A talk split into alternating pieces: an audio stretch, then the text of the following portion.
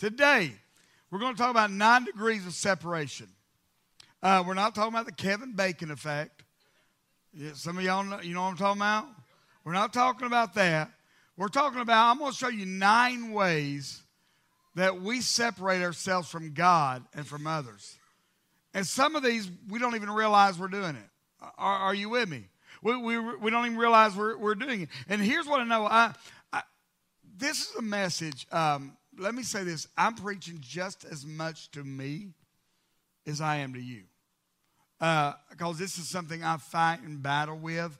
Uh, and, and, in fact, to kind of make it easier, I almost titled today's message, uh, Help, I'm Talking and I Can't Shut Up. Um, so laugh, it'll ease the pain. But here's what I know a, a message like today, uh, two, two types of people will leave here. Uh, there'll be those that leave here thinking, man, that was really good. I hope so and so was listening. Man, I'm gonna I, am gonna send the link to this message to so and so because they really need to hear this. Then there'll be others that you hear this and you begin to pray the Psalms 139 prayer. Search me, O God. No, uh, make me aware of any anxious thoughts. Anything that offends you, search them out. And it's those people that, that take the approach, you'll open up your heart to God, allow Him to speak about things that maybe you didn't even realize were there. And you will leave here changed and different, while others will just leave here and nothing is different about them. Are, are you with me? So, so I'm. In fact, let, us let's, let's start this. Um, let's start this out right. I, I want to pray a prayer, lead you in a prayer.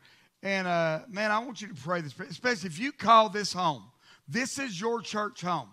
I want you to pray this because I, I told someone the other day, I said, this may be the most important message I preach to Watts Bar Community Church as far as dealing with the health of our church and moving forward. So I want you to pray this prayer with me and, and just really take it in. Real take say, say, Father God, search me, know my heart, test me, know my anxious thoughts, point out anything that offends you, and help me not to argue with you about it. Amen. Proverbs 18 says this Your words are so powerful that they will kill or give life, and the talkative person will reap the consequences. The message says the words kill, words give life. Listen, Jesus takes this to a whole nother level. I know, listen, I, I love grace. I'm about grace. And, but here's what I found you, you realize grace requires more than the law ever did. Are you hearing me? See, the law says if you commit adultery, Jesus said, if you look at a woman wrong, the law said, do not kill. Jesus said, if you have hate in your heart toward a brother, you, you're a murderer. So the law always takes it to a different level, or the grace always takes it to a different level. Look what Jesus says about our words. Let me tell you something. Every one of these careless words is going to come back to haunt you. There will be a time of reckoning. Words are powerful. Take them seriously. Words can be your salvation, and words can also be your damnation. The, NIV says it like this Your words will either acquit you or condemn you. Your words. Uh, uh, that's Jesus talking. You understand that? That the, the, the, things that are coming out of our mouths, whether we say them out loud, whether we say them in private, whether we type them online, Jesus says you're going to give account for every idle word that comes out of your mouth. And those words you spoke will either acquit you or they're going to condemn you. Come on, man. That is, wow. See, our words not only have the power of life and death, they have the power to separate. Separate us from God, but also from people in our lives that God has brought into our lives. Uh, there's a passage in Isaiah that is both challenging but also, uh, what's the right word? Disturbing, for lack of a better word. Uh, you ever have those passages where you're like, it says this in the Bible, but I really don't like this? I'm, I'm the only one. Okay, okay, that's all right. Let's, let's move on. I realize I'm talking to the holy ones of Watts Bar. Uh, but let's move on.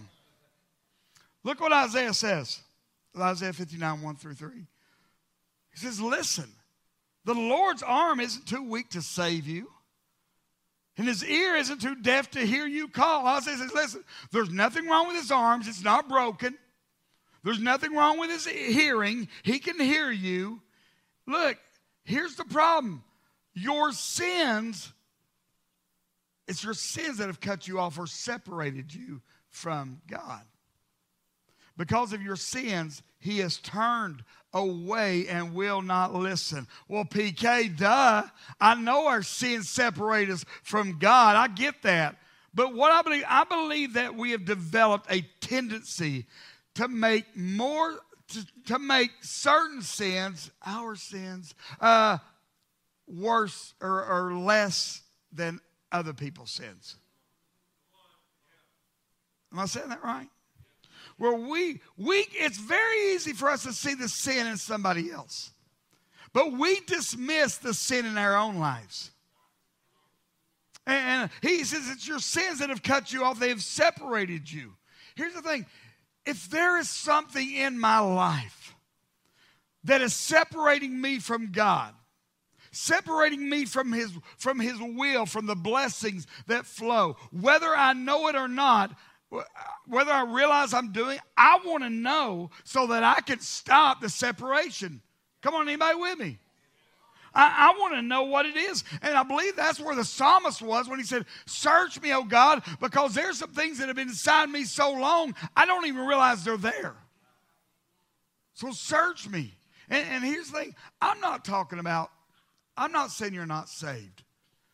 Uh, I, I, you know, I'm saying there's something in your life that is keeping God from doing the full work that He wants to do in your life. Are you hearing me? And if there's something there, I, I want to know. I want to know. Isaiah's about to tell us what it is. Look what he says in verse 3 Your hands are the hands of murderers, your fingers are filthy with sin, your lips are full of lies and your mouth spews corruption. Anybody notice? Jesus puts murder in the same category as the words that come out of our mouth. Think about that. He literally goes from murder and violence, hey, also to the words you're using. Why? Because he knows the power of life and death are in the tongue. And, and Isaiah says, listen, you need to know what, why you're not receiving what you feel like you need to receive from God. It's not God. His arms are good, His hearing is good. It's the words that have come out of your mouth that are separating you from God.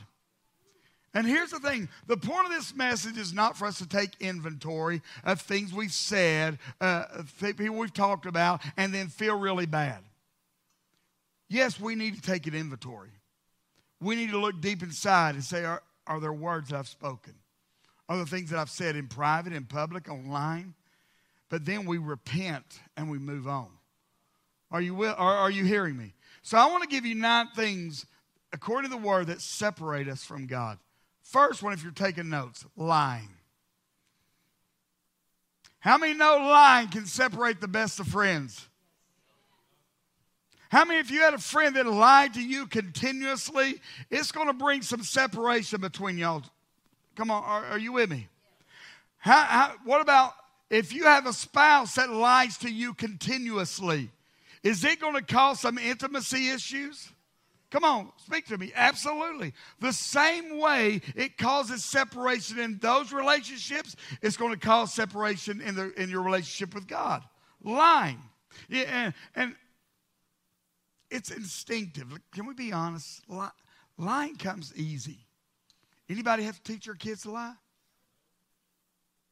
And if you say, well, my kid doesn't lie well, you haven't met your kid. Uh, nobody teach you. Nobody teach us how to lie. right? But how many know that lying also can be a learned habit? I mean, we teach our kids don't lie, right?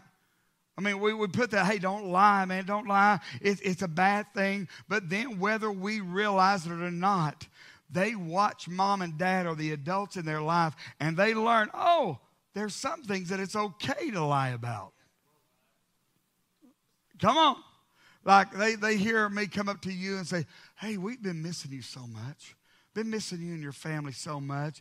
And they hear dad or mom say, Oh, you know, we've just been extremely busy. My wife's family's been in town. We just haven't had the time. And that kid knows mom's family's been gone for three months. You've just been sleeping in every morning. If you laugh, it'll ease some of the pain. And what they learn is, oh, there are some situations it's okay to lie about. I, am going to tell on myself. I know pastors are not supposed to, we're supposed to be superhuman, but you got the bad one. Uh, but let's move on. so let's move. We're, at the end of COVID, we were taking, and Dollywood was opening back up, and man, we had had season pass. We want to take our kids to Dolly, our grandkids to Dollywood. So we got me, Denise, Sheridan, we've got Sonny, we've got Juno, and Juno's two years old.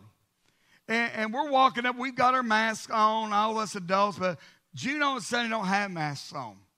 And so the, the guy says, as, as he's letting us in, says, uh, How old is she?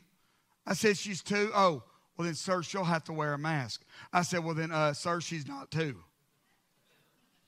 And he said, Are you going to stick with that? Absolutely, I'm sticking to it. Because I would rather face hellfire than try to get a two year old to wear a mask all day long at Dollywood. And if you don't understand that, you've never been around a two year old. So, and, and, and why, why I'm just saying that um, that really happened, yes. But we've got to be careful because they watch us and they learn oh, it's okay to lie at certain times. Oh, it's okay to do that, to do that. And, and, and here's the thing look what the Bible says about it Proverbs 16 19. There are six things the Lord hates. Anybody ever read that? Because then he says seven that are detestable. Why don't we just say, hey, there are seven things the Lord hates instead of six plus one? Never mind. Let's move on. Let's go. there are six things the Lord hates. That just hit me. I didn't even see. The seven that are detestable to Him: haughty eyes, a lying tongue, hands that shed innocent blood. You notice He put lying ahead of murder. Then he says, a heart that devises wicked schemes, feet that are quick to rush into evil, a false witness who pours out lies, and a person who stirs up conflict in the community. Here's what I find interesting. Out of those seven things that get listed, three have to do with our mouths, two have to do with lying. Why? Because lying's in our nature. It's in our Kelly. I wouldn't lie. Listen, Anybody, nobody in here ever been tempted to lie about certain things? Hus- husbands?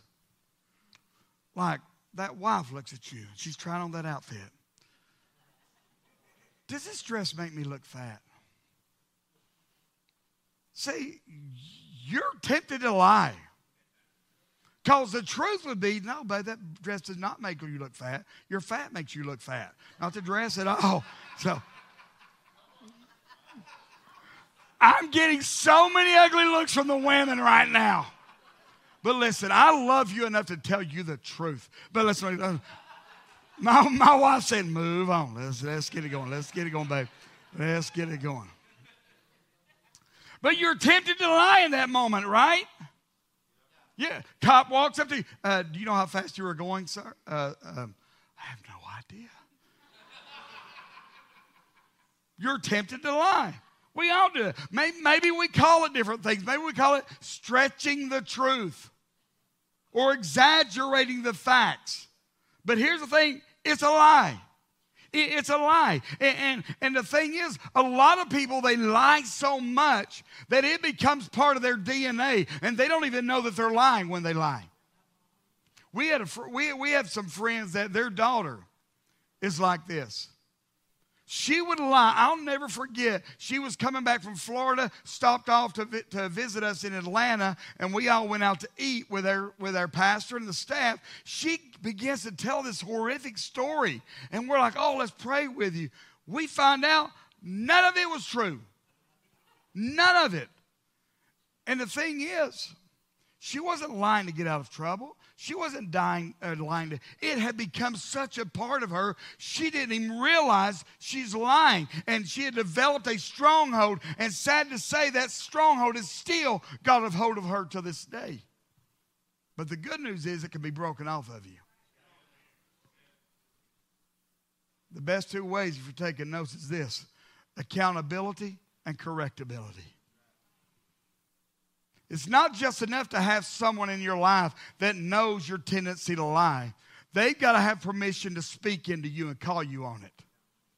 It's like if us the men, we used to go on this deep sea uh, fishing trip every year in the fall. We, we need to do that again.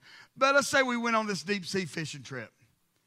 And, and we're down there and we come back and I'm talking to the church about it. I'm talking to some guys about it. Pastor Ben was there and I'm like, man, you're not going to believe it. I caught a 60 pound grouper. And Pastor Ben's going to go, um, PK, uh, actually, that was a two pound blowfish you caught. you got to have someone that can call you on your stuff. Yes, that's an actual fish. For some of y'all, don't even know it. Uh, the second degree of separation, I promise you these next few won't be as long. Stirring up division. Uh, I'm going to be honest, I've been guilty of this on more than one occasion where I've said something that I knew was going to stir the pot, but I said it anyway. My mom would get so frustrated with me when she would teach our youth class or kids class because I always wanted to be the one that disagreed with her, the antagonist. I get it right? I wanted to be the one that played the devil's advocate, if you will. And while I thought it was hilarious, my mom did not think it was as funny. And neither does God find out. Look what Proverbs 16, 12 through 15 says. A worthless person, a wicked man, goes about with crooked speech, winks with his eyes, signals with his feet, points with his fingers. With perverted heart, he devises evil, continually sowing discord. Anybody knows in verse 12 it talks about crooked speech, and then verse 14, two verses later, it says a perverted heart. We need to recognize there is a connection between our heart and what comes out of our mouth. That's why Jesus said this in Matthew 12 34 uh, the mouth speaks what the heart is full of. I want you to see how serious God takes this issue. Look at verse 15. Because you did that, he says, therefore calamity will come upon him suddenly. In a moment, he will be broken beyond healing. That's pretty serious. Are you hearing me? That sowing discord. He says, because of that, calamity will come upon him suddenly, and in a moment he will be broken beyond healing. That is serious. Listen, it doesn't matter if it's at home, work, school, your circle of friends, or even at church. God takes it serious. Look what Paul says in Titus about it. Verse 9, uh, chapter 3, verse 9. Do not get involved in foolish discussion about spiritual pedigrees or in quarrels and fights about obedience to Jewish laws. The Passion Translate says, avoid useless uh, controversies. He says, these things are useless and a waste of time. Here's the truth we all have opinion on things, right? Right? And, and that, that's not wrong. Where we get into trouble with our opinions and where, where it dives into sin is when we want our opinion to become doctrine.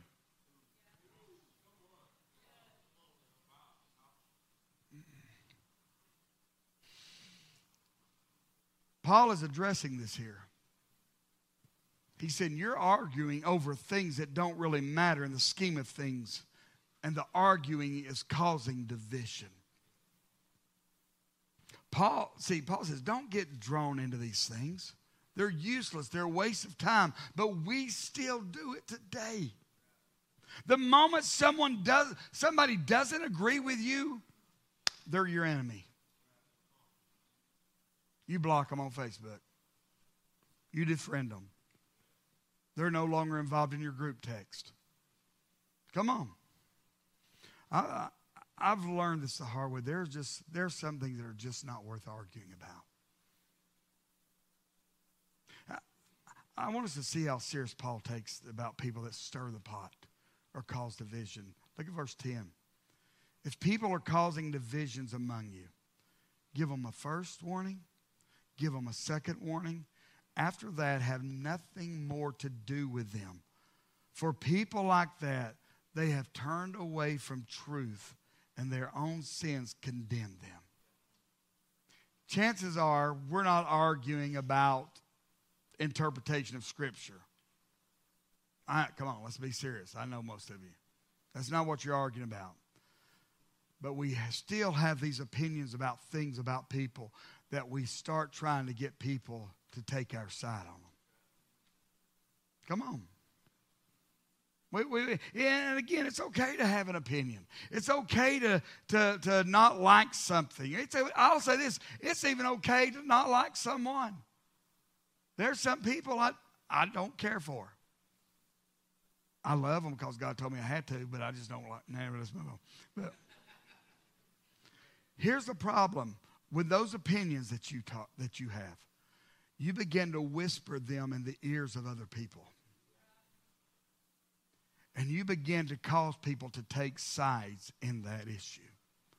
That's where it's sin. And here's the sad thing when you begin to do that, most people don't even realize they're doing this, but what they've done is they've partnered with the enemy. And the enemy stands over in the corner laughing because he's getting you to do his dirty work and you don't even realize you're doing it. Mm. Pastor Ben told y'all it's going to be a fun one.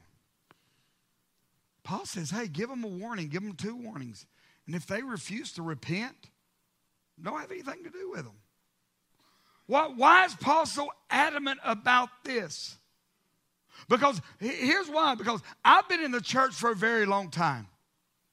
I've seen churches have momentum. They're moving, they're going. God is blessing. One person begins to whisper, one person begins to stir up things, and it crushes the momentum.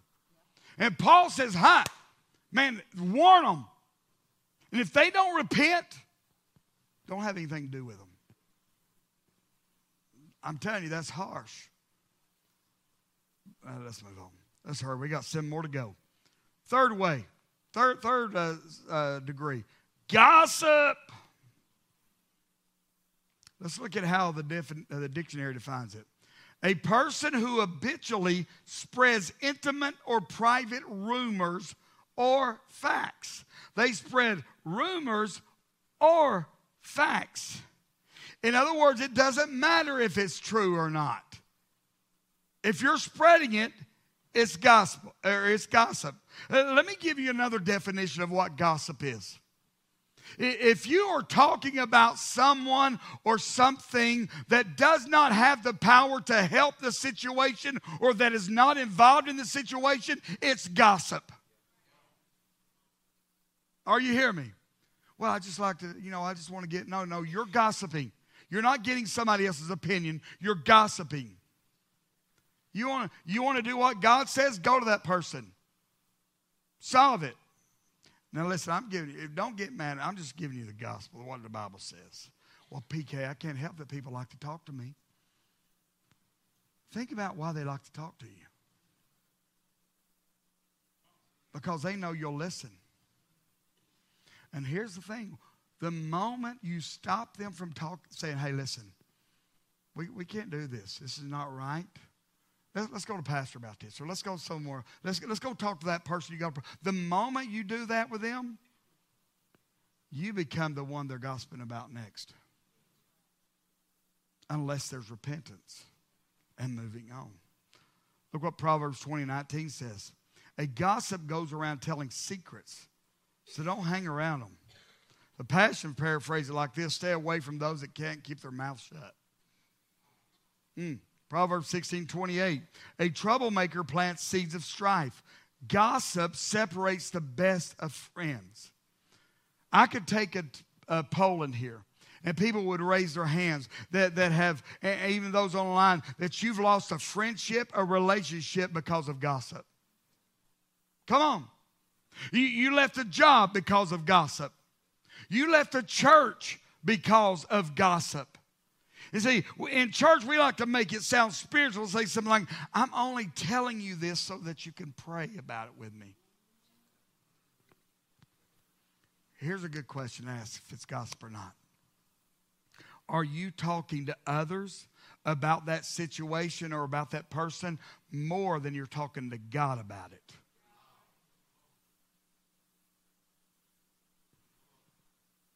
Here's, here's some good news that this is not a new problem. Paul dealt with this.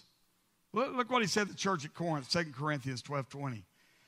You remember Paul preached, uh, I mean, Bob preached a few, a couple months ago, hey, you may get a letter from Paul if. I'm afraid we may be getting a letter from Paul if. Look what he says.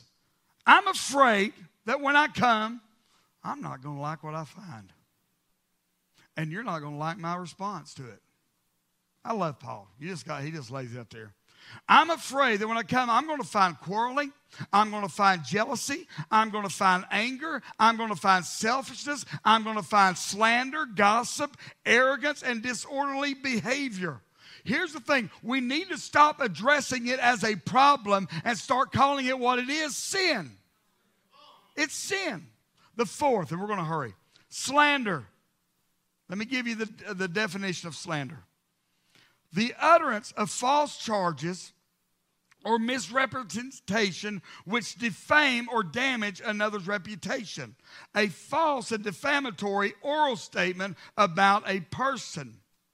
Here's the, here's the usually the response when you talk to someone about slander I didn't know it wasn't true. Here's the thing, guys if you spoke something, said something, and it turned out to not be true, you're still guilty of slander. You're not the innocent person in this. Proverbs 10 18. Hiding hatred makes you a liar. Slandering others makes you a fool. That's the Bible, it's not me. Number five, a talebearer. Now listen to me close, Southerners. A talebearer isn't someone that shows their tail.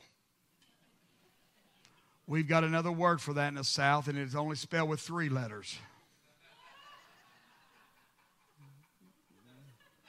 Know, that's no. Some of y'all trying to get it figured out. Here's what the Bible says about a talebearer Proverbs 11 13. A talebearer goes around telling secrets, but those who are trustworthy can keep confidence. Anybody ever know somebody that just could not keep a secret? Come on.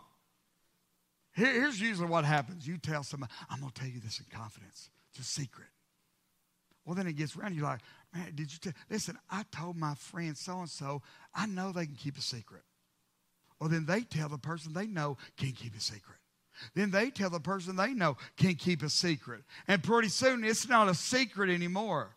Are you following me? And everybody knows. You, it, it, can I say it should not be like that, church?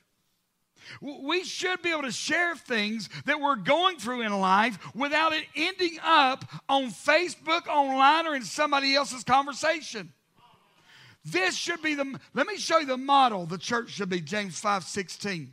Confess your sins to each other. Pray for each other so that you may be healed. Here's what's sad about this I believe there's so many people in the church, even in this church, that don't have their healing because they're not about to tell or confess anything because they've been hurt by someone they trusted in the past. And it should not be like that.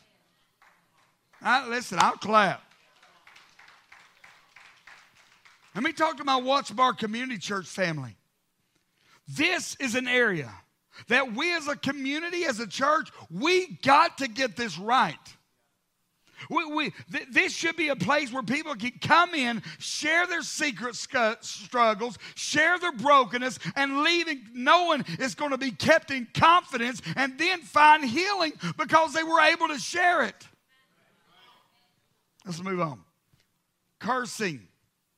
Now, I'm going to break this to some of you. This is not what most of you think we're talking about. We're talking about cursing. I'm going to show you this because we got a lot of scriptures that when I was growing up, we got we used a lot. Uh, to if somebody said what we considered a bad word, we would use these scriptures. Romans three. Paul's answering a question hey, is there an advantage to being a Jew or Jewish people better than others? And Paul gives them this answer. Look at this, Romans 3 9. Well, then, shall we conclude that we Jews are better than others? No, not at all. For we have already shown that all people, whether Jews or Gentiles, are under the power of sin. Paul goes on to say there's no one righteous, not even one. And then he jumps, let's jump down to verse 13. Look what he says. He says this about them Their throat is an open grave. With their tongues they keep deceiving. The poison of vipers is under their lips. Their mouth is full of cursing and bitterness. The Greek word that Paul uses here is, and I'm not even going to try to pronounce it, it means literally a curse or a supplication or prayer. There was one scripture that we loved using growing up. I used it. And, and, and it was when, do you remember when Peter uh, denied Christ? And here's the way, you know, it says, he, here's the way it was always presented to me and growing up, and I even presented this. Hey, so listen, let me tell you how serious God takes using bad language. Peter, to prove that he was not a Christian, he cursed. Anybody remember that? I mean, let's, let's read it. Here's what the King Version says King James Version. Matthew 26, 74. Then he, Peter, began to curse and to swear, saying, I don't know the man. The Greek word that gets used right here means to vehemently call down a curse. Vine's exposi- uh, expository dictionary says it means to utter curses against. The NIV actually gives us a better description of what happens here. Look at it. It says, Then he, Peter, began to call down curses, and he swore to them, I do not know the man. The man. Listen, what when you curse, what you're doing, you're calling down curses on someone. Let, let, let's, for instance, let's take the word damn. Here's what it means. Pull that up to condemn vigorously. That is the actual definition of the word damn. Here's why this is important to us. When you use that word, you are actually calling down a curse on whatever it is you're damning. Like with, with Peter, when it says Peter began to curse, here's what he was doing. When they said, Yes, you are the one, yes, you are. Here's what he was doing. If I know this man, then let this curse be upon me. And Peter actually began to damn himself and his family. And when Peter began to do that, the people listening says, There's no way a man would damn or curse his own family. So surely he doesn't know him. Let me stop here for a minute. Some of you need to stop damning your family. Some of you need to stop damning your marriage, damning your friendships, your relationships, your kids, your jobs, your finances, your church. You need to quit damning these things and start speaking life over them. Are you hearing me? Look, look, the psalmist takes it even deeper. Psalms 109, 17, 18. As he loved cursing, so let it come upon him.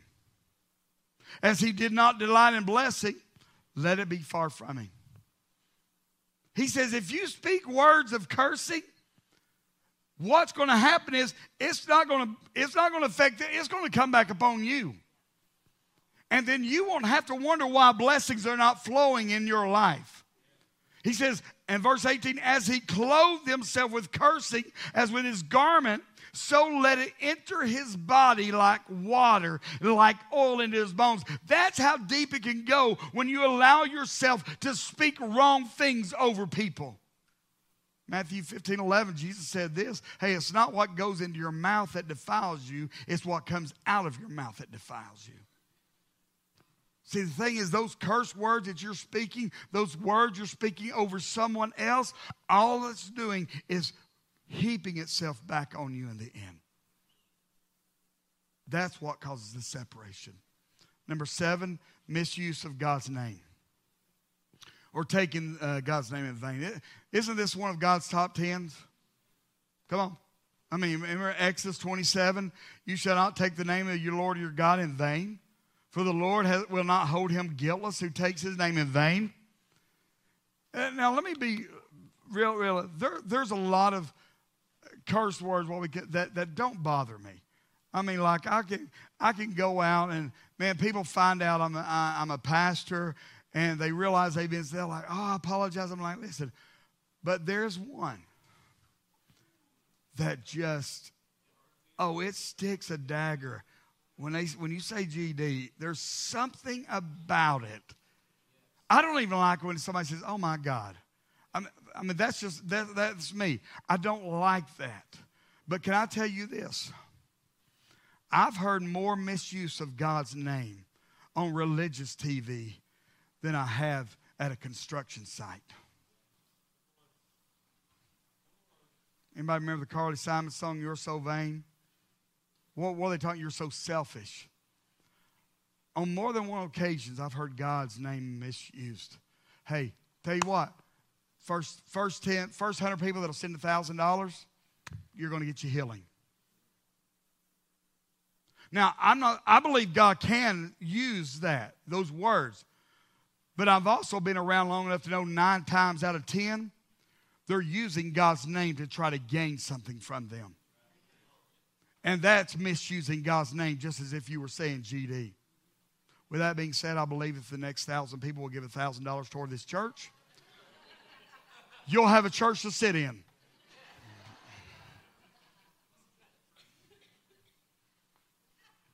Come on. Let's go. Let's hurry up. Number eight, contentious. Oh, this is a fun one.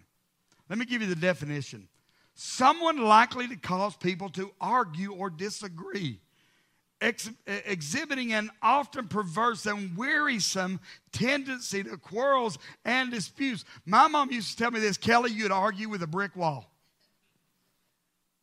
And it was uh, that, that was the truth. I love to argue. And that's why, and I'm not saying anything that uh, revealing, but this past Monday night at our men's discipleship group, we got into a discussion. It got a little heated about things. And, and uh, no, I mean, when I say heated, it was just a, there was nothing, no punches thrown or curse words thrown, nothing like that. But as a, I, texted our group and said, hey guys, I want to apologize. As your pastor, I think I allowed that conversation to take us places it didn't need to go. And they were like, what are you talking about? And here's what they don't understand. There was a time in my life I loved to argue. And I would win at the cost of hurting you. I didn't care if I hurt your feelings. I didn't care if I hurt your pride. I didn't care if you liked me anymore. My goal was to win the argument. And Monday night, I felt some of the old Kelly, and that's why I'd never want to go back there. Because here's my thing there is not an argument worth winning that separates me from someone that needs Christ. My opinions less matter less than my relationship with people. Come on. Are, are you following me? And, and, and, that's why I'm telling you, that will separate you. It is hard to witness to a world that looks on you as somebody with just hate speech because we wanted to win an argument. Proverbs 25 24. It's better to dwell in the corner of a housetop than in a house share with a contentious woman. Any, any man been in the attic lately? Any man got a bed set up in there just in case? Come on. Proverbs, kind of like camping. I camp. I don't even like camping. For those that love camping, God bless you. Me, there's nothing fun about going and pretending I'm homeless for a few days. Uh, let's go. Proverbs 26, 21. As charcoal is to burning coals and wood to fire, so is a contentious man to kindle strife. Talking about people that argue just to argue. Half the time, it's not something they really believe in. They just wanted to argue. Come on. That, that was me. And, and it's become a part of, of who they are that I believe a lot of people don't even realize they're that way. Because when you confront them, man, you, you look to, I do not.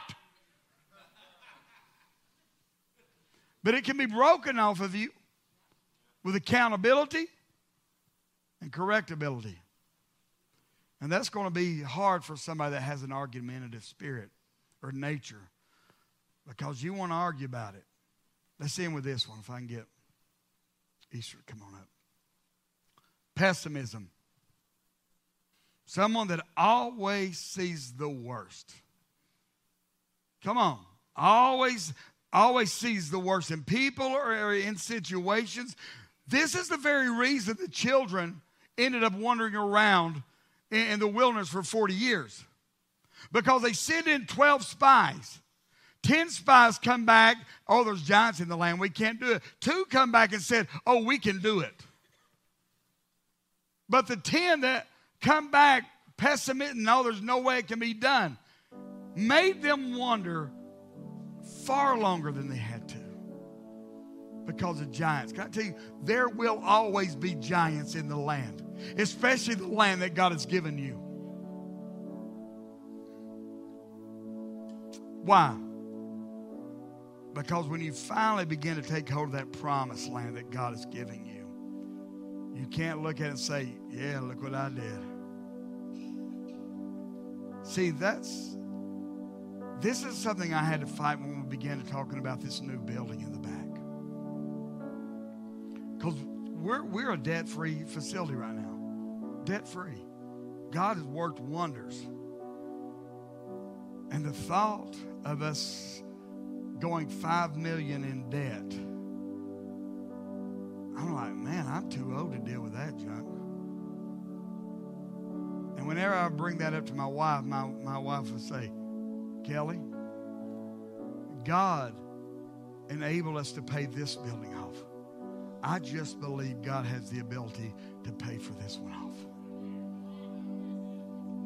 And what happens is, in my pessimistic state, I had to be allowed I had to allow my wife to speak into me and correct me and hold me accountable where I didn't have the faith that she has. Now, get me, I, I, I'm not saying we walk around ignoring the facts. Are you hearing me?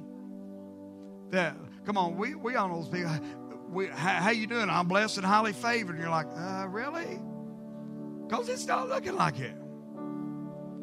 I'm not saying we walk around, but what I am saying is our focus goes off of the facts and is more on what God is saying and doing. Constance, y'all missed it this morning, got up at the 9 a.m. begin to speak about facts. See, she's had a lot of facts thrown at her about her health. A lot of facts. They're, they, that's facts. The doctors have said, hey, look, this is what's wrong. And she could say, okay. Or she say, listen, I say these facts, but I'm going to put my focus on the healer. I'm going to put a focus on the truth of what God says in this moment.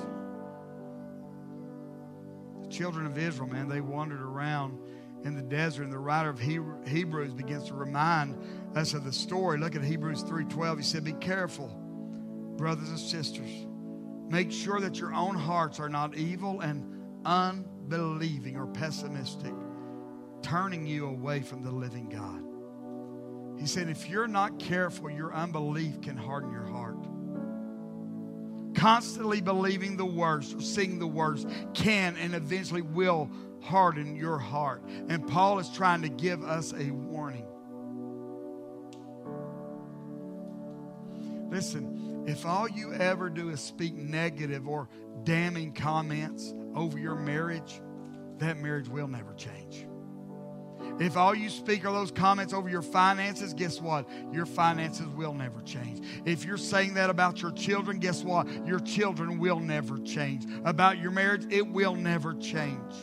It's not about denying the facts, but it's about saying, I'm going to start speaking life into this instead of death into this. See, God's language, you know what God's language is? Faith. That's why he says, without faith, it's impossible to please God. Without faith, it's impossible to please God. And why would we need faith if we didn't find ourselves in impossible situations? And, and God's like, you're going to find yourself thinking, how, how in the world? And that's where faith is going to come into play. Faith is not denying you have a problem. That's not what faith is. Faith is when you stop being focused on the problem, the issue, and you focus on who God is and who He says He is and what He can do. Paul says this in Ephesians 4, and we're ending. Let no corrupt talk come out of your mouth, only such that is good for building up If what you're saying about someone or to someone is not building up, Paul says, stop it. He says, only such as is good for building up, as fits the occasion, that it may give grace to those that hear. This next verse, though, verse 30, do not grieve the Holy Spirit of God, by whom you were sealed for the day of redemption. Let all bitterness, wrath, anger, clamor, slander be put away from you along with all malice. I don't know about you, church. I do not want to grieve the Holy Spirit. I don't want things that come out of my mouth about someone or about a situation to grieve the Holy Spirit. Because here's what you have to keep in mind that's God's child you're talking about. And here's the truth about this my kid, one of my kids, this one, we're, we're sharing that. She was up here, was supposed to be up here. Of course, being shared. Uh, but anyway, this child, she was too much like her daddy. Meaning she was the rebellious one. But there was not a day in her season of being rebellious that I did not want the best for that young there was not a time in her season of rebellion where I didn't want to see her prosper and do well.